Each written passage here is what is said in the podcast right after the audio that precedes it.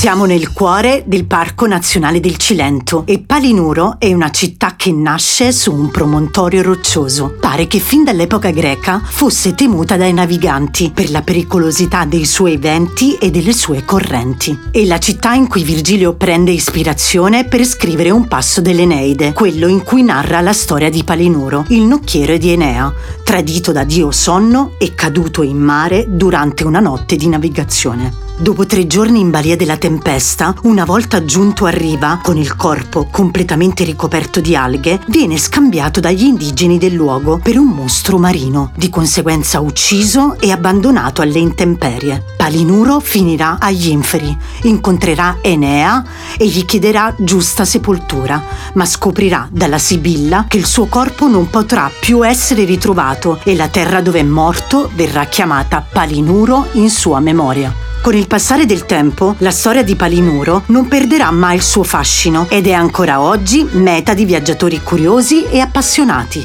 La sua insenatura offre un mare cristallino e numerose spiagge premiate con la bandiera blu.